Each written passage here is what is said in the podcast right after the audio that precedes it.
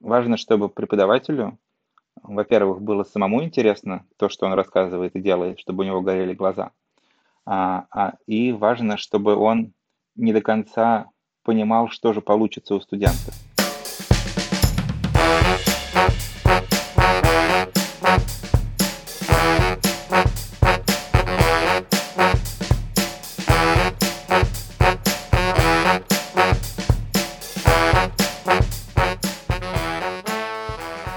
Друзья! В эфире подкаст «Дизайн прост», ваши любимые ведущие Павел Ярец и Сергей Шимановский, а в гостях у нас сегодня Михаил Шетлер, а, руководитель группы коммуникационного дизайна в Яндекс.Картах, а, сокуратор а, программ основ коммуникационного дизайна и графический дизайн в британской высшей школе дизайна, собственно. В общем, Миша, привет! Привет! Мы тебя так представили, да, как человека-парохода. Давай попробуем э, сходу в карьер. Э, у нас есть стандартный вопрос на тему того, как ты вообще в эту сферу попал, и потом чуть-чуть подробнее поговорим вообще, о чем сама сфера и что в нее сейчас входит. Вот можешь немножечко рассказать нашим слушателям, э, как ты пришел, дошел до жизни такой? Да, у меня есть две версии, короткая и длинная. Просто я когда рассказываю студентам на первых занятиях, как я так оказалось, что я стою перед ними и рассказываю им про дизайн, а, я им обычно в течение получаса рассказываю свой творческий путь, а, чтобы они как раз могли понять, что это, с одной стороны, довольно легко войти в дизайн, а с другой стороны, чтобы добиться до каких-то высот, а, требуется довольно длинный путь. То есть, чтобы у них не было иллюзий, что можно там за две недели стать дизайнером и выполнять какие-то настоящие живые кейсы. Ну, наверное, я сейчас не буду получасовую версию я рассказывать. Думаю, да. А, я да. думаю, что да, у нас, у нас формат минут 40 час максимум, но ключевые точки было бы здорово от тебя услышать. Да, поэтому краткая версия. То есть, на самом деле, мое первое образование, которое я получал, это психологическое в педагогическом вузе. То есть я педагог, который может преподавать а, психологию. А, я отучился на психолога а, и понял, что я не хочу заниматься психологией, в том виде, в котором нам ее подавали в институте. И поэтому я просто скачал себе а, программу CorelDRAW, я в которой стал что-то в ней рисовать для себя. У меня вроде начало получаться, я выкладывал в то время, это еще был ЖЖ, а, то есть делал картинки, друзья лайкали, было здорово. И в какой-то момент я понял, что мне теперь хочется искать уже работу, связанную именно с рисованием картинок, как на тот момент я думал. И я на HeadHunter что-то поискал и нашел вакансию на подмену дизайнера – а, дизайнер уходил в отпуск на две недели, а я мог а, поработать вместо нее. Я думаю, о, круто, я буду дизайнером. А, это была какая-то производственная компания, которая делала вшивные этикетки в одежду, делала какие-то пластизолевые шильдики на тоже одежду. То есть он занимался именно производством, таким, разработкой производственных макетов. Две недели я позаменял, порисовал картинки в, в Coral и собирал эти макеты.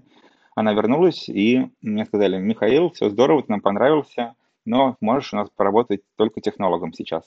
Я думаю, какой технолог? Я психолог, гуманитарий, хочу быть дизайнером. А, я не хочу работать с производством так напрямую.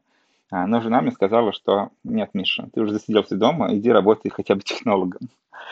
А, я такой, ну ладно, окей. Меня отправили в цех в Щелково, и в этом цеху я изучал различные виды технологий. Там был какой-то рулонный офсет для печати на текстиле, флексография, ручная шелкография. А, и что для меня было ценным, что я сразу видел, как то, те макеты, которые рисовал неделю назад, а, воспринимаются в цеху работниками. Они такие, вот опять эти в Москве придумали что-то. У нас не вымывается форма, слишком тонкая линия. А, и вот как раз это все еще присыпано было таким обильным русским матом, чтобы производство работало, потому что это матом как с маслом. По-другому чтобы... не работает, да. Да, чтобы технологические процессы шли гладко. А, и через две недели мне говорят, Михаил, пока ты был в Шелково, а, в нашем цеху, а, наш дизайнер подала заявление и увольняется, поэтому поздравляем, ты можешь быть еще у нас дизайнером. И так я стал и дизайнером, и младшим технологом. То есть я... И еще эксперт, и экспертом по матерным регламентам. Нет, я не смог такую экспертизу нарастить, как у начальника цеха. Возможно, к счастью. Очень знакомые истории про тех требований, про рулонные истории, про город Щелково. Возможно, ты был в том же цеху как-то раз. Возможно, это было даже на Талсинской улице. Ну ладно. А, и, в общем, я стал делать макеты и готовить их к печати, контролировать производство, чтобы все производилось. То есть я стал заниматься дизайном, но без какой-то теоретической базы, а сразу прям практической, прям максимально практической, чтобы все это было напечатано, отгружено клиенту, и он это использовал. А, где-то через год я понял, что я как-то там не развиваюсь, ну, то есть я технически могу все это выполнять, но мне стало скучно. И мне коллега с работы рассказал про британку. Я думаю, о, прикольно, посмотрю, что это такое. И я прошел собеседование, и поступил на курс графический дизайн, базовый курс, это двухгодичный курс, дополнительное образование. Вечером после работы я ходил туда а, учиться. Через полгода я ушел из той компании, в которой работал, пошел в какую-то другую компанию, где мы занимались блокнотами, обложками, внутренними блоками и рекламными коммуникациями. А, а за полгода до конца обучения я вообще отовсюду ушел, сидел дома и делал только диплом, потому что хотел сделать самый классный диплом. В итоге с дипломом получил пятерку, и меня в конце, после окончания британки, позвали ребята, которые тоже учились в британке, к себе в студию. Это была маленькая дизайн-студия, Bakery Design. И а, я у них был дизайнером, то есть где-то полгода мы с ними вместе поработали. Ну, там была супер маленькая студия, были два основателя и я. То есть прям очень маленькая камерная. А, и уже после Bakery я пошел в Zoloto Group. Это довольно большое агентство – мы занимались идентикой, сувенирной продукцией, а, навигацией. И где-то года два я поработал в золоте. После него я ушел на фриланс, то есть стал брать просто частные проекты, а, потому что я еще стал объединять а, работу дизайнером с преподаванием в британке. Я как раз в это время стал куратором в британке, тогда это было подготовительное отделение к российским программам. И я тратил половину времени на британку, половину времени на фриланс. И где-то через два года фриланса я вышел в дизайн-студию Они, а, где тоже какие-то такие циклы, просто двухгодичные примерно. Корифеи отечественного дизайна Да, тоже. то есть где-то года два я был с ребятами в Они. Причем там так интересно, что собрался классный состав, что а, у нас там было, по четыре одногруппника из одной и той же группы в Британке. Для меня звучит немножко как это самое, как, э, знаешь, такой мега саца стори с бустом. Ну, просто фриланс в том виде, в котором ты его описываешь, он у меня прямо с британкой не вяжется, вот, э, на самом деле. То есть для меня вот между фрилансом, который стандартный, да, там, в производственных компаниях и британкой, там пропасть э, в плане того, чем ты на работе занимаешься и тому, чему ты учишься, потому что у британки очень мощные кейсы, а производственные истории ее трудно в это вводить. И очень круто, что ты вот действительно там попал посередине где-то в агентство. А, наверняка в агентстве было интересней. Просто производственная компания, я ушел когда из нее и стал учиться в британке, как раз я потому из нее и уволился, потому что я видел вот этот разрыв, что здесь мне показывают, какой дизайн может быть хороший, а я делаю дизайн, который просят а, заказчики, у которых немного денег, потому что мы были очень доступной компанией, и поэтому к нам приходили заказчики с, с спорным вкусом. А когда я уже работал чисто на фрилансе, я уже, естественно, брал нормальный дизайн, ну, нормальные проекты, которые мне самому было интересно делать. Потому что в, на фрилансе есть еще такая особенность, ну, в целом, наверное, в сфере дизайна, что чем больше ты что-то делаешь, тем больше к тебе этого приходит. То есть начинаешь делать что-то для кофеин, у тебя прям череда кофеин выстраивается. Потому что клиенты зачастую смотрят при выборе э, дизайнера на какие-то кейсы и ищут именно какие-то схожие, чтобы они могли понять, что вот мне вот это нравится, значит, скорее всего... То, что называется специализацией. Ну да. Кстати, а когда ты уже понял, прошел этот переломный момент, что тебе нужно идти именно в коммуникационный дизайн, ну, может быть, какие-то были поинты э, в этом плане? Да, в целом, посреди британки. То есть там два года было обучение, и где-то как посередине, когда прошел первый год, который был такой экспериментальный и свободный, и когда нас стали приближать больше к каким-то рекламным коммуникациям, на втором году я понял, что да, мне все нравится, и вот я иду в сферу коммуникационного дизайна. Просто тогда называлось графический дизайн. Просто графический дизайн — это одна из частей этого коммуникационного дизайна. То есть был такой осознанный выбор, да, у тебя? То есть не пришел туда случайно? Не, не пришел. То есть я всегда хотел заниматься дизайном а, в различных видах его проявлений. А расскажи тогда еще да, подробнее, что входит э, в это направление, в эту специализацию, и вообще как эта ниша сегодня э, себя чувствует в целом? Нет, не расскажу. Не расскажу. У меня же путь еще не закончился. Чего? Подождите, мне чуть-чуть осталось. Ну, давай, да. Сейчас я как будто бы в воне остался. Потом, через примерно два года, я сменил Они на другую компанию, а, которая занималась недвижкой. То есть это пошел больше за каким-то карьерным ростом и зарплатой, потому что сама специфика работы была не такая интересная, но зато можно было поделать, а, поработать уже поуправлять командой а, и делать нетипичные для меня проекты. А оттуда я уже пошел в Яндекс, то есть мне позвонили, там причем интересная была ситуация, мне позвонили, говорят, Михаил, можете посоветовать какого-нибудь дизайнера, нам нужен в Яндекс.Карты дизайнер. Я говорю, да, окей, скиньте информацию, кого именно вы ищете, и какая там примерно вилка по зарплате. Они скинули, я посмотрел, говорю, хорошо, это я. Они такие, да нет, что это, downgrade, зачем вы пойдете? Я говорю, ну ничего страшного. И, в общем, я сменил работу из студии, которая занималась недвижкой, в Яндекс.Карты. Вышел туда в пандемию, где-то в 2020 году, и до сих пор там остаюсь. То есть я это через, наверное, год, получается, дорос до руководителя группы коммуникационного дизайна. У меня не очень много дизайнеров, по-моему, три сейчас у меня дизайнера в подчинении – а, но мы занимаемся всеми внешними коммуникациями Яндекс.Карт. А, и пока что я там и сочетаю успешно с британкой. Супер. Я, наверное, знаешь, перед тем, как задать следующий вопрос, по который Сергей пытался сейчас озвучить, про коммуникационный дизайн, а, и что, что в него входит, можешь еще такую штуку пояснить, да, вот по поводу не, не столько кейсов, сколько таких ключевых переломных точек.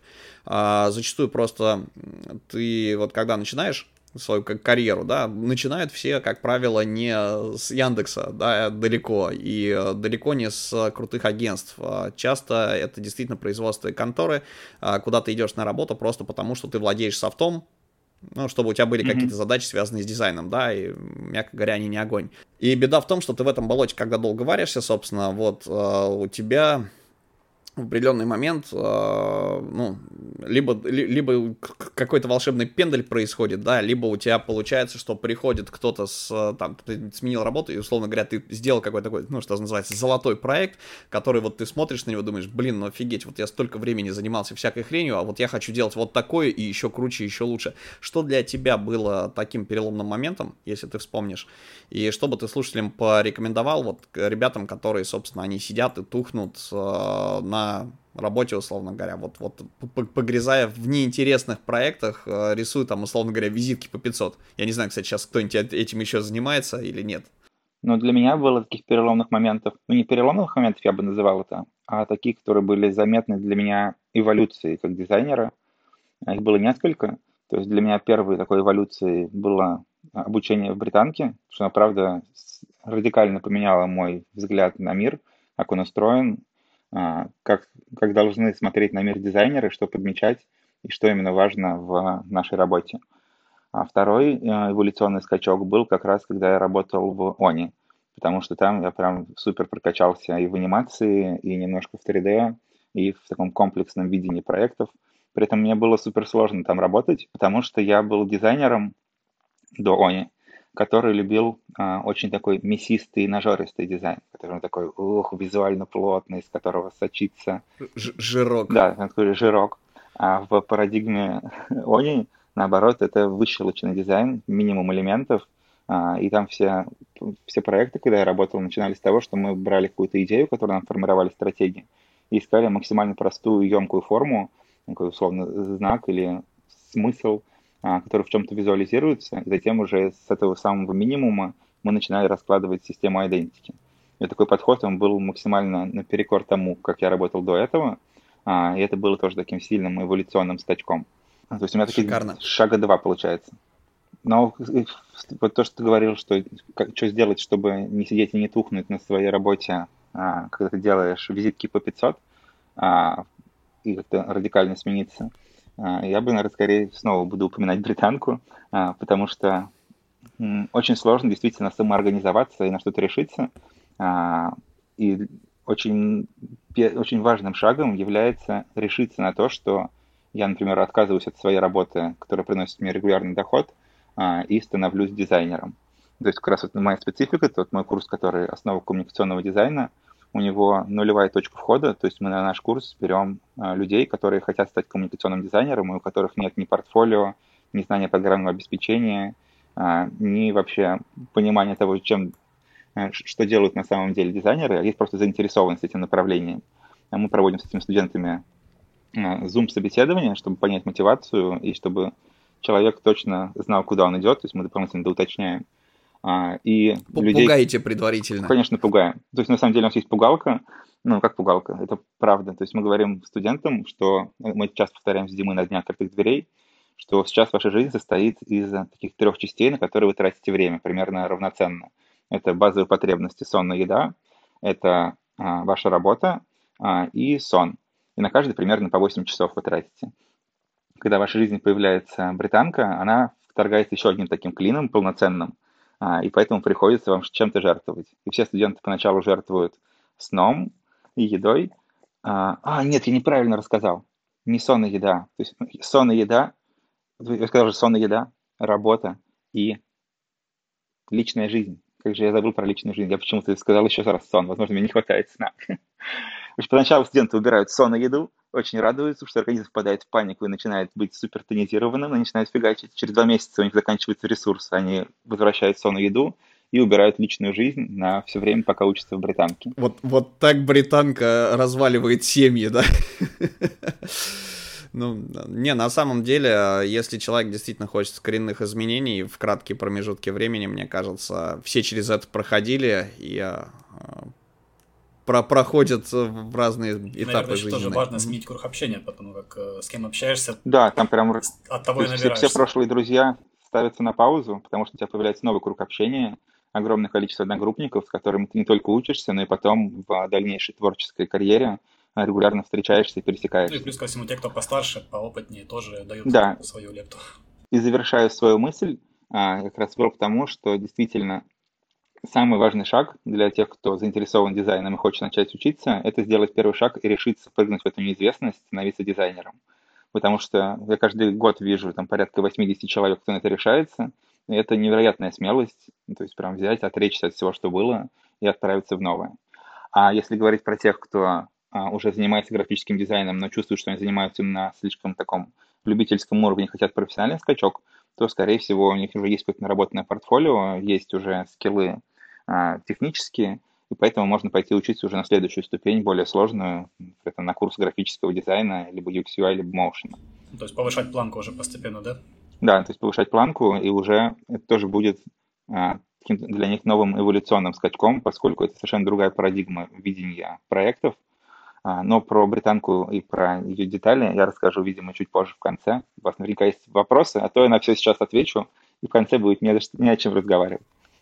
Нет, на самом деле я предлагаю поженить просто между собой граф UX UI, mm-hmm. потому что для многих это прямо вещи, которые противоречивые, да, потому что UX UI а, история это же не только про разработку пользовательского опыта а, с точки зрения там взаимодействия с какими-то элементами, это зачастую и бизнес-процессы, и дизайнеры, например, там, которые люди картинкеры, они этого очень не любят многие, да, то есть кто-то прям реально хочет такого технического, но около творчества, а не, а, собственно, да, рисовать рисования всяких там CG, CGM, клин канвасов и так далее. Mm-hmm. А, то есть вот, чтобы поженить это между собой, а, давай а, для нас и для слушателей а, попробуем озвучить историю. Вот есть коммуникационный дизайн, да, есть граф-дизайн, а, есть, как раньше был всякий там пиар, связь с общественностью и так далее, да, то есть, ну, медиа история про коммуникации внешние посредством голоса, видео, там еще каких-то штук, да, по посыланию флюидов в окружающий мир и обработка обратной связи.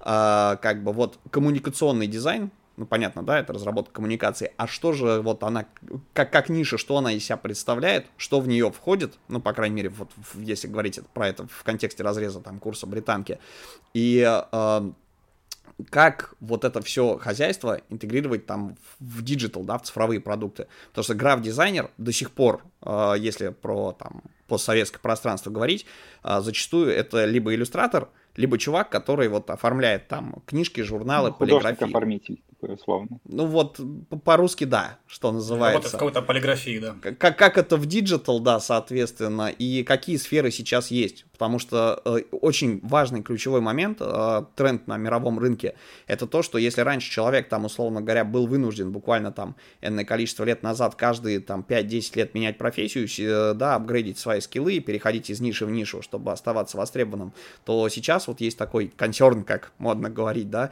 есть такое мнение, исследование, что типа чуть ли не каждые полтора года нужно постоянно как-то доапгрейдивать свое там обучение и на свой базис надстраивать какие-то новые штуки, искать себе а, да, там, новые сферы применения тех же самых услуг, предоставлять их по-другому. Вот. А, ну, в целом, под коммуникационным дизайном именно в парадигме британки мы подразумеваем, на самом деле, это дизайн просто в чуть более широком смысле, чем просто граф-дизайн или UX или Motion. То есть это про коммуникацию с конечным потребителем. То действительно многие дизайнеры, как ты называешь их, картинкеры, они зачастую начинают выступать в роли художников. То есть они получили какую-то задачу, а, у них появляются какие-то образы на этот счет, они их визуализируют а, средствами, доступными им, и отдают заказчику. А заказчик смотрит на эту картинку уже не с точки зрения художника, а с точки зрения бизнеса, и зачастую возникают, а, как ты тоже говоришь, консерны, что что-то не так, что-то этот дизайнер мне не подходит, и он делает какую-то ерунду. Непонятно, как это устроить в своей работе, да? Да, и поэтому действительно многие начинающие дизайнеры, они не, не, вообще не обращают внимания, игнорируют бизнес-составляющую а, и не смотрят на свои работы как на вещи, которые должны что-то продавать. А многие, наоборот, даже отчуждаются от этого, что нет, я художник, продавать это слишком не про меня, типа это не мое, я выше этого, я творческая личность. Хотя на самом деле дизайн должен решать задачу. А, просто вопрос в том, как, что это именно за, за задача. А, и поэтому очень часто... Что означает решение. Что означает решение. Поэтому очень часто бывает здорово, даже если там клиент заполнил какой-то бриф, а, с ним встречаться, чтобы он проговаривал еще раз, а, потому что, скорее всего, в процессе такого бриф-интервью можно выяснить какие-то боли, про которые клиент либо не можете боли свои написать, либо не можете боли доосмыслить. На самом деле, зачастую его проблема намного больше, чем он ее видит, и как раз хороший дизайнер может эту проблематику подметить и в одном из своих предлагаемых решений – предоставит тот, то решение, которое ему лучше всего подходит. И самым идеальным дизайном является дизайн без дизайна. То есть, когда проблема решается э, каким-то способом, который занимает минимальное количество ресурса, когда не нужно наваливать каких-то картинок, а, а просто дизайнер понял, что нужно было сделать, а, и предоставил решение. То есть из каких-то кейсов, которые были у меня, как раз в пору моего начала творческого пути, а, я работал на фрилансе, а, и там через каких-то знакомых ко мне вышла какая-то клиника медицинская а, в Санкт-Петербурге. Это частная клиника, и они апдейтили свой сайт, и им нужна была иконографика на сайт. То есть они хотели просто какие-то пиктограммы, которые бы помогали на сайте пользователю, чтобы он попал в нужный раздел, чтобы он, условно, понял, что такое там блефаропластика. А иконочка могла бы ему подсказать. И у меня сразу же, когда я получил это задание, появилась какая-то идея, которую можно было бы предложить заказчику, но я ее сразу же отмел, потому что думаю, что такое, я предложу идею, а мне как дизайнеру не нужно будет ничего туда рисовать. Думаю, наверняка это не подходит. Ко же пришли за дизайном, значит, скорее всего, должен нарисовать что-то. А, я нарисовал там две-три разных концепции стилистики этих иконок, а, пробовал их а, ну, при, прикладывать и понял, понимаю, что все равно что-то не то, как-то слишком сухо или как-то очень дженерик выходит. А, и это через недели 2-3 и несколько мучительных итераций я понял, что может быть уже пойти в банк либо отказаться от проекта, либо еще продолжить ту свою первую идею, которая, как мне казалось, не подходит. А, эта идея была предложить вместо иконок просто взять эмодзи. То есть в то время, а, когда это было, там, лет 10 назад, еще не было эмодзи в клавиатурах, в телефонах, они только начали появляться. Там появился набор эмодзи One с открытой лицензией, которые можно свободно использовать, они сразу были в векторе. А, и я предложил это ребятам, и поскольку ребята из Питера, они говорят, о, да, отлично, шик, берем. Я думаю, ничего себе. То есть я мог на самом деле не мучить три недели ни себя, ни заказчика, а просто сразу предложить, что, ребята, вот есть готовый пэк, берите, пользуйтесь, он подходит вам по позиционированию и забирайте. Но это еще, кстати, и вопрос оплаты, вот эффективности решения. Есть экономичный продакшн, который выгоден и специалисту, и э, бизнесу, но здесь всегда встает вопрос, что у заказчика есть, опять же, да, сомнения, типа, а за что я бабки плачу? Ну, понятно, что за решение, но при, типа вот ты предложил идеальное решение, но ты там на него потратил 15 минут, а тут ты там 3 недели мучился, и вроде тебе как есть за что платить. И у тебя тоже такая история, что ты ищешь проекты с э, длинным чеком, с большим. Вот, и как бы, ну, тут вопрос э, в оценке эффективности решений. Я бы тогда эти три недели не мучился. Я бы взял другой какой-то проект, я бы поработал 15 минут, взял бы не очень большой прайс, судя по всему, за это, а, и свободно, спокойно выбрал, делал другие задачи. Ну, мне кажется, отличный понятный кейс, вот, да, что, что есть дизайн без дизайна. А, то есть вот не, нечто более широкое, а, да, под обучением, да, под сферой а, есть, вот, вот, говорит, что это нечто большее, чем а, просто UI UX, это нечто большее, чем motion, это нечто большее, чем граф дизайн, то есть здесь а, речь идет о том, что а, на вашем курсе, да, соответственно, британском, есть упор на решение конкретных бизнес-задач, на то, как с бизнесом общаться. Да, ну то есть у нас в, в рамках именно нашего курса, который основа коммуникационного дизайна, у нас там есть блок, посвященный UX UI дизайну, и там эта составляющая действительно сильно прорабатывается, потому что многие про нее и не знают, а, и не планировали знать, но мы им говорим, типа, вот это есть, рисуйте CGM-карты, изучайте аудиторию пользователя, проводите опросы, а, синкайте ваш дизайн с реальностью, а, для того, чтобы это уже сразу было заложено в саму основу творческого мышления. А если говорить про курс старше, про графический дизайн, то там мы уже эту бизнес-составляющую включаем прямо в процесс обучения, то есть мы берем несколько настоящих живых брифов от а, настоящих а, агентств, а, внедряем их в учебный процесс, и там у нас есть пять учебных модулей, и год от года а, живой кейс, он, живые кейсы, они плавают между этими пятью модулями, то есть не все пять модулей настоящие живые, часть из них мы оставляем такими более свободными, потому что их не, не всегда можно уложить в реальные сроки. А, и, условно, там у нас есть пять модулей, это фирменный стиль, упаковка, а, цифровой дизайн, а, дизайн в пространстве и дизайн книги. И у студента, получается, во время обучения у него условно таких пять мини-дипломных проектов, часть которых связаны прямо с настоящим заказчиком, где заказчик рассказывает, что ему нужно, и в результате модуля студенты предлагают решение, как они решают проблематику этого клиента. На каждый модуль мы берем различных а, мастеров направлений, которые лидируют этот, а, этот путь, а, и там, условно, в этом году у нас а, там набор ребят, девчат, набор девчат из Депо, а, из студии Холистик и еще откуда-то. То есть Art Direction там тоже не кислый, и менторится это все. Ну, на самом деле, ладно, я так не, не, не, буду спойлерить, я просто смотрел, а, так как мы с британкой очень дружим, собственно, смотрел защиты дипломных проектов, и это действительно интересная штука. Mm-hmm.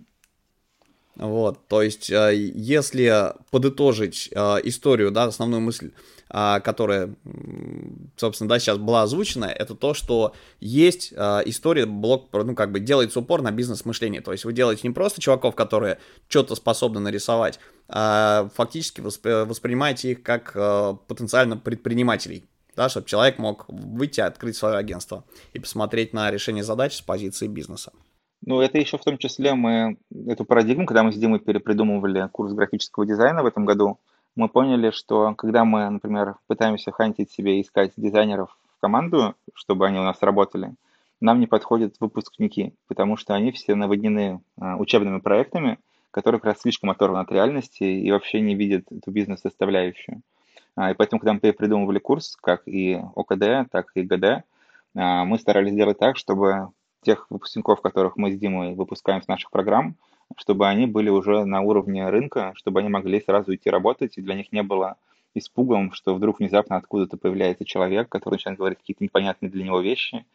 А, то есть не то, что наши дизайнеры были жизнеспособными, а не выпускниками. Шикарно. Хорошо, тогда такой вопрос. А по поводу стека технологий, э, что в себя включает коммуникационный дизайн? И вот, допустим, человек, который хочет этим заниматься, приходит к вам, чем он должен обладать, что уметь, э, в чем работать? А что касается нашего основного курса, основ, основы коммуникационного дизайна, он должен уметь включить Zoom, а, чтобы пройти собеседование. И в целом все.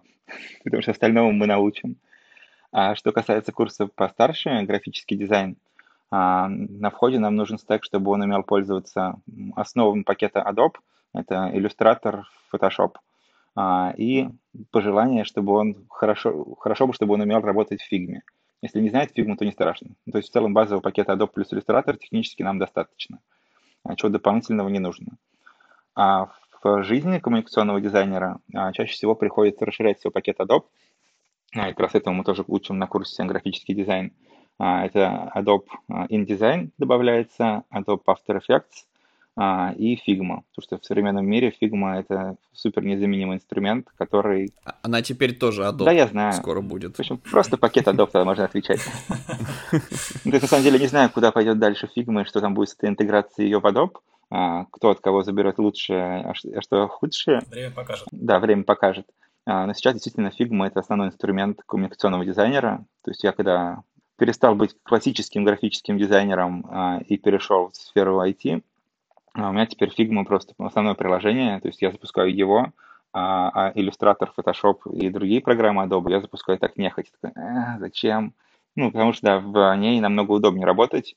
А, она просто создана для людей, и в ней сам UX намного, намного круче. Еще у нас в курсе основы коммуникационного дизайна я понял, что есть небольшая проблематика, что на самом деле, когда мы говорим про UX UI, чаще всего подразумевается, что на выходе с курса UX UI будут продуктовые дизайнеры. И вот действительно есть такая проблематика, что вроде бы есть коммуникационные дизайнеры, а есть продуктовые дизайнеры. И продуктовые дизайнеры занимаются, собственно, разработкой продукта, тому, какая в нем логика, какой пользовательский flow, а, как это выглядит. А коммуникационные дизайнеры помогают, это уже, это уже готовый продукт, рассказывать другим людям, какой же это классный продукт, чтобы они его скачивали, покупали а, и пользовались им.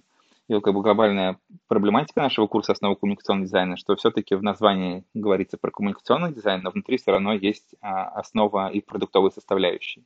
Просто мы не смогли придумать название, которое бы закрывало все, либо оно получалось слишком длинным, а у нас и так длинное название британская высшая школа дизайна, программы дополнительного профессионального образования. И то есть там очень длинные строки, э, поэтому сейчас договорились назвать его основу коммуникационного дизайна. Остальные смыслы просто разжевывать, что называется, тем, кто обращается, что продуктовая тема еще будет. Шикарно. А, смотри, тогда вопрос следующий. Вот а, к тебе как преподаватель, преподавателю, условно говоря, как передавать знания а, профессиональные своим студентам? Как ты считаешь, вот какие у тебя, может быть, техники, механики есть? Ведь есть две, ну, тоже есть гэп между учась... учеником и учащимся, скажем так, да, это неважно, как он называется, препод, или ментор, студент и так далее, да, или там преподаватель, ученик, но если говорить про глобальное какое-то наставничество, вообще наставничество подразумевает, что там, условно говоря, там на, на, наставник э, регулярно подкидывает какие-то задачи и э, свою модель поведения и принятия решений проецирует на наставляемого, да, не будем называть это студентом. А когда людей учишь, причем по ускоренной какой-то истории, то есть когда вместе не работаете, не живете, а, соответственно, есть учебные задания какие-то. Вот э, ты как э, куратор, э, скажем так, да, как педагог, э, какие методы используешь, какие фичи и приемы для того, чтобы передать то, что ты знаешь и умеешь, тому, кто пришел у тебя чему-то научиться? Я в британке где-то лет 10 уже преподаю, и поэтому попробовал несколько разных техник. Действительно выявились какие-то закономерности, которых я стараюсь сейчас придерживаться. А первое, что нужно держать в голове, когда преподаешь, нужно не бояться а, дать студенту возможность обосраться. Очень хочется, чтобы проект студента был классный, чтобы он делал его. И в первое время я очень сильно включался в работу студентов, а, очень сильно направляя, в какую сторону ему нужно делать проект. Под, подкладывал референсы, делал какие-то условно скетчи. А, и условно студент для меня был как джуниор-дизайнер, которому я арт-директор, которому говорю, сделай вот это, и он это делает. А, и я понял, что на выходе у таких студентов, у них не появляется какой-то своей самостоятельности в решениях, им все время нужен условно какой-то а, человек сверху, который бы говорил им, что делать. А, и это супер не полезно для образования. И поэтому важно, даже если видишь, что студент делает какую-то шляпу, важно, чтобы он доделал, понял, что это шляпа, и пошел бы в другом направлении. Второе, что важно при передаче знаний, важно, чтобы преподавателю во-первых, было самому интересно то, что он рассказывает и делает, чтобы у него горели глаза. А, а, и важно, чтобы он не до конца понимал, что же получится у студента, чтобы для него самого была какая-то часть, которая могла бы его удивить. Интрига, да? А, какая-то интрига. То есть мне очень нравится придумывать какие-то задания, а, то есть я их формулирую, а, условно, я знаю, что там нужно отточить какой-то навык, условно, там, мне нужно отточить навык, чтобы студенты могли собирать какой-то интерактивный прототип в фигме, чтобы они разобрались, как хвостики присоединять, чтобы можно было тыкать. Но в брифе я даю студентам задачу разработать игру а, на несколько экранов, сделанную по принципу, помните, раньше были такие книжки, когда ты читаешь страницу, и в конце страницы написано, если ты пойдешь налево, то беги к странице 84, если направо, то страница 15. Книга квест. Да, книга квест. И по такому принципу придумать какую-то небольшую игру, а, как раз с механикой, чтобы человек мог это протыкать а, и добиться, и прийти к какому-то результату.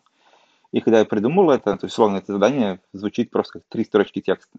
И я вообще не представлял, как некоторые студенты это задание могут раскрыть. Я такой думаю, ого, ничего себе, как ты придумал. То есть зачастую это прям действительно очень сильно поражает и удивляет. И мне кажется, именно из-за этого а, из этой возможности удивляться тому, что студенты делают, я до сих пор остаюсь в преподавании, потому что это супер интересно. Вот хорошо на самом деле, да, что ты пояснил, а то это прозвучало из серии, что нужно давать человеку как обосраться и удивиться потом, как он обосрался. Окей. Не, ну естественно, после того, как человек а, где-то налажал, то очень важно дать ему фидбэк, чтобы показать, что именно он сделал не так, то есть дать ему корректирующую обратную связь, а, не просто, типа, пожалуйста, все косячьте, на выходе что-нибудь из этого слепим. То есть фидбэк, он важен. Ну, просто зачастую прям очень чешутся руки, типа, вот сейчас я возьму и доделаю, прям я вижу, что идея хорошая, и можно допилить за 4 минуты, а студенту нужно для этого 3 недели чтобы он дошел до какого-то решения, которое подходило под задачу. Ну, это на самом деле тоже вредная привычка, и любой, кто, а, да, работал синером или ардиром, он знает вот эту вот историю с истерикой, когда ты понимаешь, ты неделю пытаешься добиться от человека результата, хотя сам бы все там за 20 минут бы сделал. Но вот нельзя в этот момент, нужно бить себя по рукам и да. вот, не работать за людей. Мне кажется, отличный подход, очень прямо совместимый с жизнью.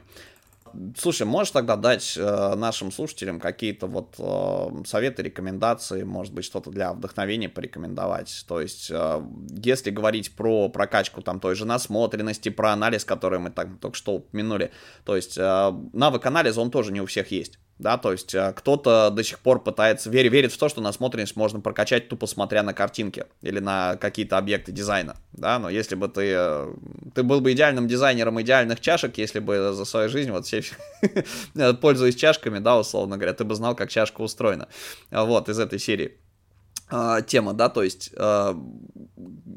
можно брать какой-то объект, рассматривать его, погружаться в его суть, а, вот где черпать информацию, где брать хорошие вещи, может быть, читать хорошие книжки, а, профессиональную литературу, статьи и так далее. Может быть, посоветуешь каких-то клевых э, дизайнеров, э, которыми сам восхищаешься, может быть, с которым ходишь за вдохновением? Очень широкий вопрос. А, ну, попробую ответить. Первое, что можно было бы посоветовать, а, это делать то, что вы обычно не делаете. Потому что если вы продолжаете делать то, что делаете, то вы остаетесь там же, где вы сейчас есть. И поэтому нужно не бояться пробовать новое. А, это касается не только, условно, дизайна. Условно, я все время рисую все в иллюстраторе, попробую скачать себе Coral и поковыряться в нем. То есть не только в этом относится. А, условно, ходить от метро новыми способами, слушать новую музыку, есть еду, которую обычно не заказываете. А, это нужно для того, чтобы выйти из какого-то такого привычного, комфортного мира, в котором вам все понятно и все становится шаблонизировано и доведено до автоматизма. Очень важно пытаться сохранять какую-то критичность мышления ко всему, что есть вокруг, все, на что вы смотрите. Это позволит подмечать какие-то вещи в окружающем мире, а, и начав, начав подмечать эти вещи извне, вы начнете подмечать что-то и в рамках своей работы, и в рамках чужих работ.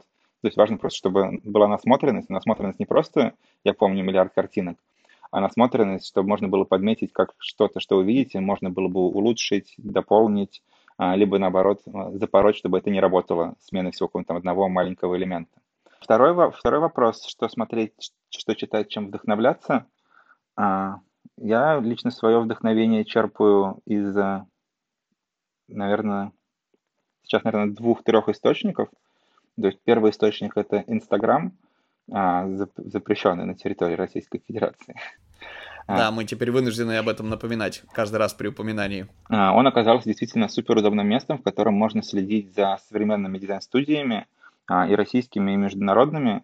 у него есть хорошие рекомендации, то есть подписавшись на какую-то дизайн-студию, а, можно там сразу в рекомендациях увидеть похожие дизайн-студии и таким образом набрать себе аккаунт, в котором собрано большое количество а, современных и интересных дизайнеров и агентств. А, единственное, что стоит тогда развести э, аккаунты на два разных, чтобы был личный и, условно, профессиональный. Потому что иначе агентство постит намного чаще, чем друзья, и они ленту полностью испортят. И чем ценен для этого Инстаграм? Тем, что агентство ему проще запостить картинку в Инстаграм, либо в сторис, чем оформлять кейс на сайте.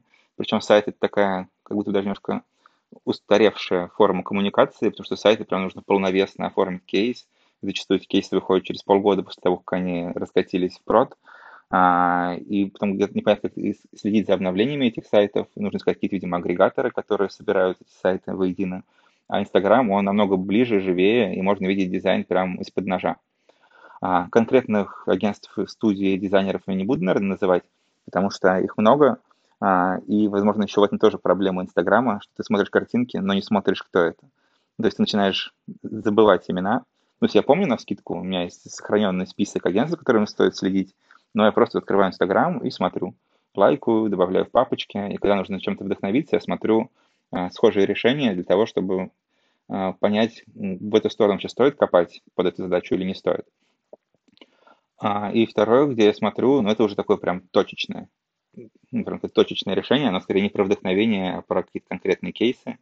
А, условно, я часто люблю заниматься иллюстрацией, а, и в иллюстрации очень важна метафора, и когда мне нужно найти какую-то емкую форму метафоры для небольшой интерфейсной а, иллюстрации, я иду на сайт The Noon Project, который посвящен именно пиктографике, и начинаю вбивать туда слова из такого какого-то облака тегов, что нужно мне по смыслу.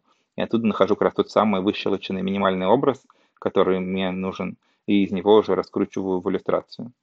Ну и дрибл, наверное, еще смотрю тоже точечно, то есть я ищу, ищу там конкретные примеры, как референсы под задачи. Еще многие хвалят Pinterest, а, но мне не нравится, как он работает, в плане, он у меня долго грузится через все. Куда бы ни заходил, он тупит, и меня это начинает раздражать. Что я привык быстро туда-сюда, закинул туда, и полетели. Круто. Слушай, Миш, а мы очень много разговаривали уже про курс британки. Может быть, что-то еще не озвучили, э, что бы хотелось подсветить?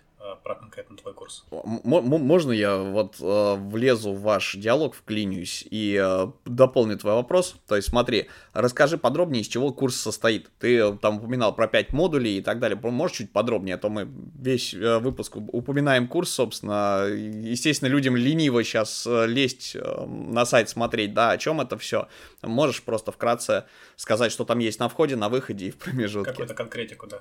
Чуть-чуть. Да, могу. У нас есть два курса. Первый курс называется «Основы коммуникационного дизайна». А, на него нулевой порог входа, как я уже говорил. А, и в рамках этого курса мы со студентами в течение 9 месяцев изучаем основу графического дизайна, основы UX UI и основу motion дизайна.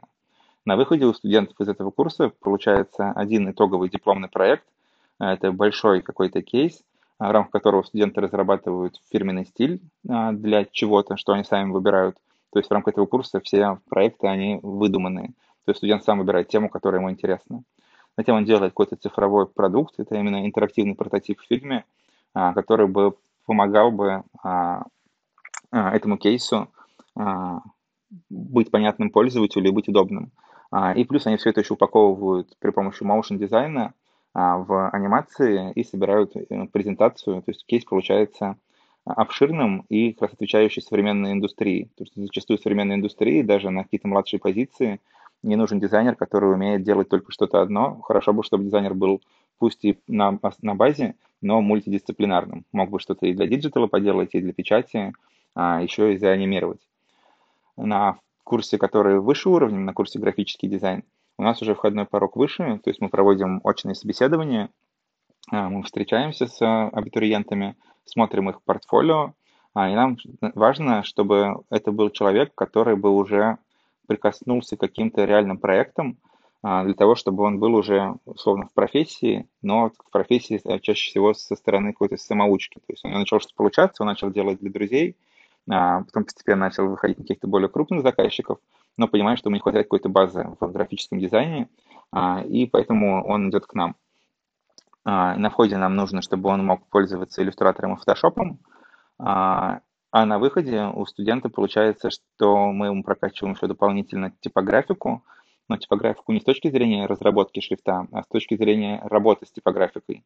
Как подбирать шрифтовые пары, какая существует классификация шрифтов, на что смотреть внутри отдельных букв, а, там, пространство белого между буквами, форма, контрформа. То есть он такая идеологический подход к типографике, чтобы он смотрел не просто как набор букв, а на то, какой рисунок они задают, какая пластика у них, насколько массивное пятно текста получается и как, как управлять им.